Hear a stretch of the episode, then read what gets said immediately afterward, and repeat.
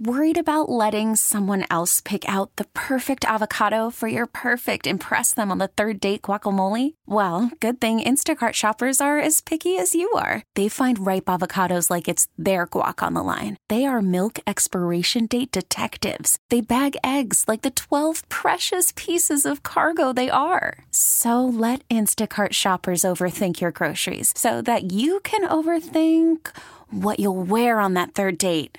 Download the Instacart app to get free delivery on your first three orders while supplies last. Minimum $10 per order, additional term supply. I, I heard it on Shan and RJ, and it was the audio of, of Mike Francesa taking Giants coach uh, Pat Shurmur to task, Mm-hmm. right? Like Yes. he wanted to grill him, he wanted to beat him up, and when he had him on his weekly radio show, you guys know how this goes. You hear Jason Garrett on 105.3 The Fan. You hear Jerry Jones on 105.3 The Fan. And I really love this discussion that they started having because it gets into a piece of real estate eh, with what we do that I feel like there's some a disconnect with some listeners. And here's what I mean. So if the Cowboys aren't doing well and you have a weekly arrangement on the flagship of the, of the Cowboys to interview their coach and, and general manager and owner, uh, there is an expectation level from some fans that you should beat up the guest. Like you should ask the hardest of the hard questions. If you're and you, soft. And you should be super critical of them and basically tell them they suck and then say, all right, see you next week for the interview. And and there there I believe that's a widespread belief that there's a lot of people out there that think that's what our job is. Yeah, you know, the other thing about it too, though, is I think it really comes down to the way you're listening. Like most of the questions that you want us to ask or that needed to get asked, get asked. But you, a lot of times, being the listener and the fan or whatever, you have a certain emotion attached to it. And so we're not asking the question to your satisfaction. You want us to take them to task. You want us to go after them. You want us to be angry like you're angry. And that's really not beneficial. So a lot of times I'll see someone say, You guys never ask the tough questions like this. Like, well, we actually asked that. You're just mad that we didn't yell at Jerry while we asked it. Because really doing that is is grandstanding for yourself. It's about you. Like we know, Yes. yeah, you're making it about yourself and you're like, "Hey, listen, I'm going to get some publicity here because I'm going to tell him he sucks." Right. And then uh, you know, a group of my listeners are going to think that I don't ask soft questions and that's cool. And I'm like, I don't I don't know that what the big upside is there. Anyways, let's let's get into this. Uh, this is Francesa and this is an interview with him and the Giants uh, head coach Pat Shurmur. I mean, I hate to say it, but you look like a terrible team. So through, yeah, I mean, you're not, you're not good at anything. I mean, so you got a really good running back, uh, and you got a good kicker who missed a field goal yesterday.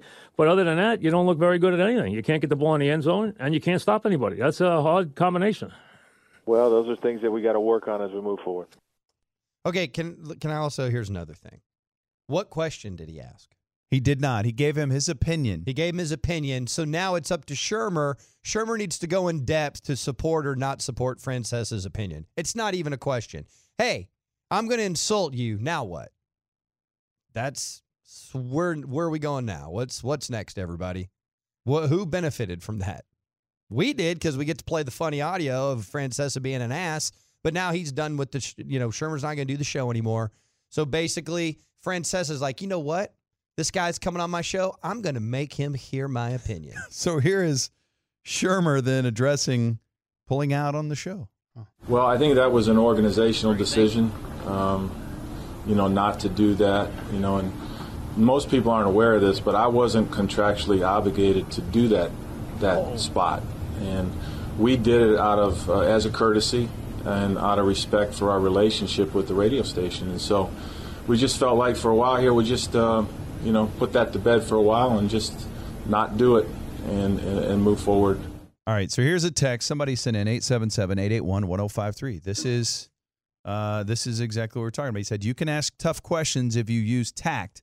Uh, you are all great at asking tough questions. Thank you very much. And here's the next person. Nah, just need to hold people accountable. Can't talk crap all day and then all of a sudden cower when the influencers come on. Okay. Again, I would ask you, what are the tough questions that we haven't asked? Like, if there's some big burning question that everybody needed the answer to that we haven't asked, please make us aware of it. But we've had these guys on over and over for years. And and and and keep in mind what we played. This wasn't about asking a question. This is Francesa forcing his opinion on the coach. And now, what is it that you want the coach to do? when you heard the coach, what you're uh, he used. I go do this out of respect to the relationship. He's basically telling you they don't respect the relationship because of the way that they approach this. So there's no need for us to respect the not- relationship. none of this is all on a one interview basis. And years and years and archives you have to judge it on, basically. So, like, you want to go back to win tough questions? Go back to Greg Hardy in 2015. You just think uh, there were asked on this station. Absolutely. There were the the even the anthem stuff. You know, there were tough questions asked on this. Like, I, I don't I don't agree with. And right now they're two and zero. Like, what are there? I don't know. We asked about Taco. Yeah, but you know what you else. didn't you suck at drafting You though. didn't kick his ass. You didn't kick his ass. Hey, first round pick, you guys suck. Who are you going to fire, Jerry? Huh? Answer the question. There's just so much anger out there. There's so much anger. There's so much Which is, anger. isn't it great to And look if at they- this guy? If they're not okay with it, I, mean, I remember anger. a few years ago when Jerry said it's not. A, what we're talking about is not a debate right now. It's a discussion. Otherwise, I wouldn't do this phone call. Like I'm not calling in to do first take with you guys. Right, I'm right. calling in to just discuss things. God, and Jerry's interviews So- are so good. We'll get into the highlights of Jerry's interview, but before we do, KT, what do you have for us here? Well, this is uh this is the first time. It's not a new one. So for those of you who are who might be new to the Ben and Skin Show, I don't think many of you are, but for those of you who, uh, uh, in the afternoon drive, we'd always have you know the drop interviews. And I stumbled, stumbled for some reason. I don't know. It popped up on my Twitter timeline the other day. I guess someone had gone to at Ben and Skin on Twitter on the podcast page, and they had liked it or retweeted it or something. And I saw it, and I went, "Oh." So back in May, after the Cowboys traded for Robert Quinn, I contacted a Dolphins blogger and got drops from all the guys on the stations and and did a drop interview prank. Kind of uncool, but I did it. Um, you know, and so the reporters does not realize that you know drops or basic questions that have been said on the air previously are being asked to him live.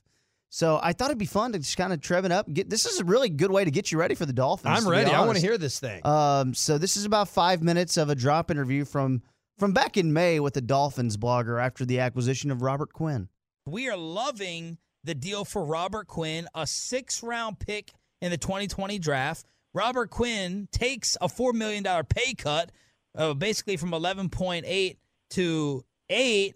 And we're trying to figure out what are we missing here? What do you think of the deal Yeah. for the Cowboys, and why did the Dolphins do it? They were in a rebuild from top to bottom. I do not think it's a steal. I did some some work on this because I was like, why is this guy available for that price and nobody else is going after him? Why did they pay him a million dollars so they didn't have to just straight up cut him so that they could try to trade him? Why didn't Miami put any money in on it the way they did for Tennessee when they traded uh, Tannehill up there? Why did the Cowboys Yeah. able to talk him out of 12 million and get him down to 8 million? I'm like, wait a minute, what's the deal on all this stuff? What I have heard from media guys down in Miami that I know and from agents and former agents that I know, you have to wonder about not only his injury history, and remember, he hadn't had double digit sacks since 2014. He had a three year run where he was awesome. So the reputation is incredible. But the question is, how much does he want it? And there are those who think that maybe the environment in Miami, he didn't care. Maybe he will care playing for the Cowboys. I hope that's the case. But as Stephen Jones says, and I'm taking Stephen for his word, he's a rotational player. If he plays up to his skill set and what he did in 2013, yeah, he's awesome. But he hadn't done that in five years. Yeah. Um, he probably is a rotational player at this point. You guys are the Cowboys. You'll probably be in the playoffs or at least in the mix. So you want him healthy for that run at the end of the year. You're going to have to watch his snaps. What type of guy is Robert Quinn? Quiet guy. Um, he didn't cause any issues last year in Miami, and last year in Miami was a mess. Adam Gase lost control of that team, lost total control of that locker room. A lot of the veteran guys, some of them said it publicly, many didn't. But when he left, um, it was a split locker room. Female mosquitoes bite because they need blood, not for food, but because they need the blood to produce eggs. When I was a little kid, my family got invited. There was a lady that worked with my mom, and she said that she was a witch, and her husband was a warlock, and we got invited to dinner over there. And my parents had to have a conversation with me and my sisters to tell us not to kid their kids, and you just don't bring it up.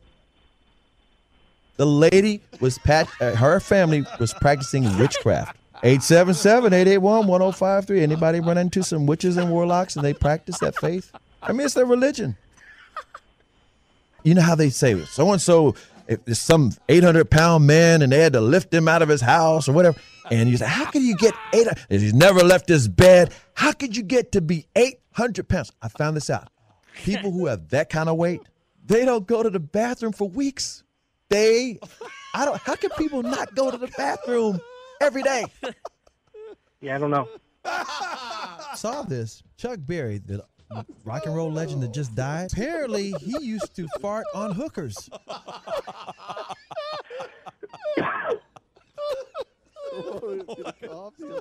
What do you think is the biggest issue we face as humans moving forward? Let's describe your perfect night out on the town with your buddies, or maybe it's a date with a young lady, whatever it might be. What's the perfect night for you? What What are you listening to? What are you eating on? What What goes down on a perfect night in your world? Best April Fool's prank that you've pulled off or had pulled off on you. You know how we got uh, this this pig situation with the uh, was it feral pigs all over Texas going crazy? They got that with monkeys in Paris. That's how excited he was. Great stuff, Mike. We'll see you Sunday night. All right, thanks.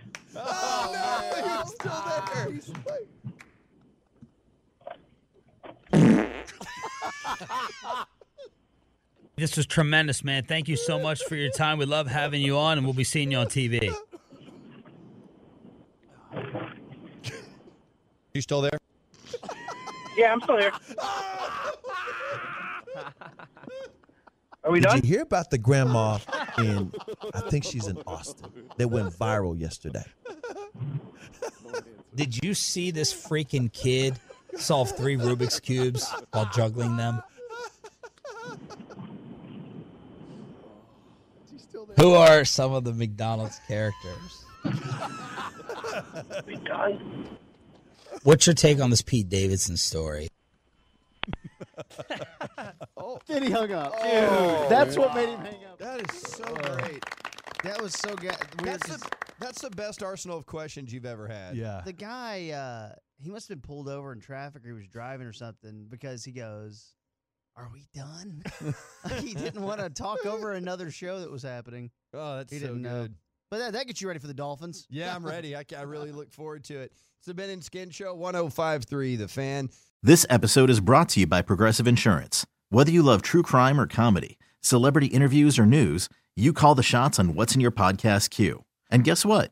Now you can call them on your auto insurance too with the Name Your Price tool from Progressive. It works just the way it sounds. You tell Progressive how much you want to pay for car insurance, and they'll show you coverage options that fit your budget. Get your quote today at progressive.com to join the over 28 million drivers who trust Progressive. Progressive Casualty Insurance Company and Affiliates. Price and coverage match limited by state law.